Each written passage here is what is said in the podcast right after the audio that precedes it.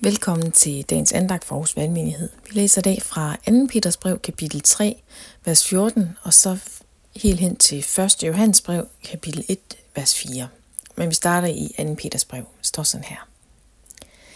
Derfor, mine kære, når I ser frem til dette, så vær ivrige efter at stå uplettet og lydefrie for, for ham i fred.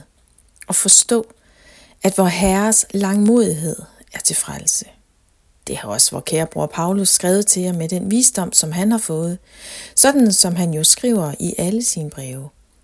For så vidt han kommer ind på dette emne. I hans brev er der nogle ting, som er vanskelige at forstå, og som ukyndige og ubefæstede sjæle fordrejer. Men det gør de jo også med de øvrige skrifter til deres eget fordav. Mine kære, når I nu ved dette på forhånd, så tager I agt for at blive revet med af frække menneskers vildfarelse – og miste fodfæstet. Men voks i nåden og erkendelsen af vor Herre og Frelser Jesus Kristus. Æren er hans både nu og til evighedernes dag. Amen. Og så fortsætter vi i læsningen i 1. Johannes brev, som kommer lige efter 2. Peters brev. Der står sådan her. Det, som var fra begyndelsen, det, som vi har hørt, det, som vi har set med vores øjne, det, som vi betragtede og hvor hænder rørte vi livets ord. Og livet blev åbenbaret. Vi har set det, vi vidner om det, og forkynder jer det evige liv, som var hos faderen og blev åbenbaret for os. Det, som vi har set og hørt, forkynder vi også for jer. For at også I kan have fællesskab med os, og vort fællesskab er med faderen og med hans søn, Jesus Kristus. Dette skriver vi, for at vor glæde kan være fuldkommen. Amen. I det første stykke der fra 2. Peters brev, der læser vi om langmodighed. Om langmodighed som en af Guds egenskaber. Det betyder, at man har en meget, meget, meget lang tålmodighed, og man betyder, at man kan acceptere gentagende mislykkede forsøg.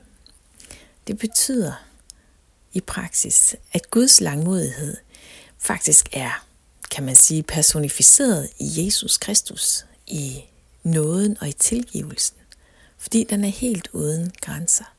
Vi bliver givet nye chancer, vi bliver formet i Helligåndens kraft til at ligne Jesus mere og mere. Men det er kun, når vi står der i Kristus og har taget ham på, at vi står fejlfri foran Gud selv, lydefri, som det står her med et gammelt ord. For vi kan nemlig ikke selv fremvise noget. Vi kan ikke selv begynde at sætte regler op og standarder op.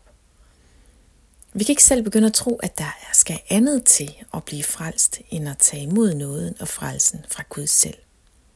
Det er formentlig det, de her frække mennesker, som der står her, det er formentlig det, de har været i gang med. At overbevise folk om, at der skulle lægges noget til i forhold til frelsen. At der var regler og love, der skulle overholdes, for at man overhovedet kunne komme i betragtning.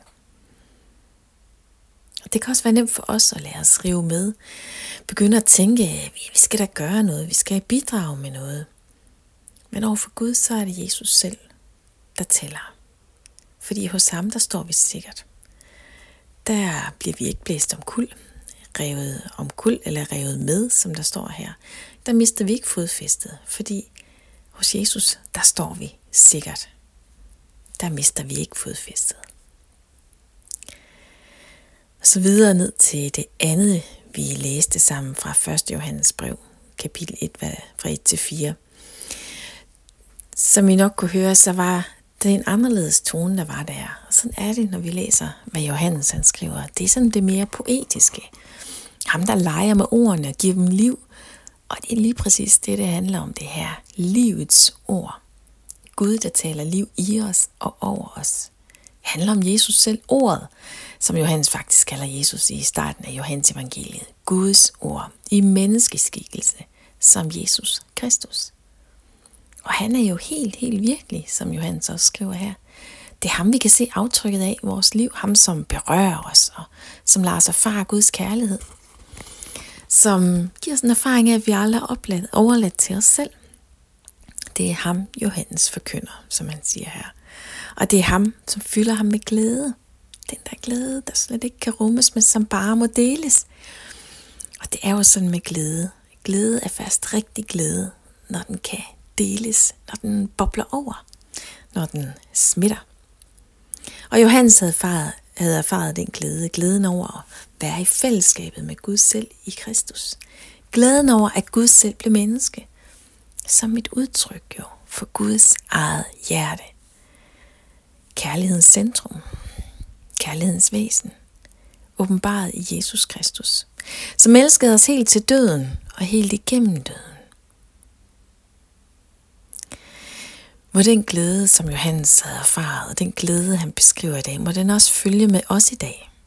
Og hvis du ikke har mødt den før, så kan du være med i bønden sammen med mig lige om et øjeblik. Himmelske Far, vi takker dig for, at dit hjerte er så fyldt med glæde og med kærlighed til os, at det boblede fuldstændigt over, og at du i Jesus selv viste og viser os, hvor meget du elsker os.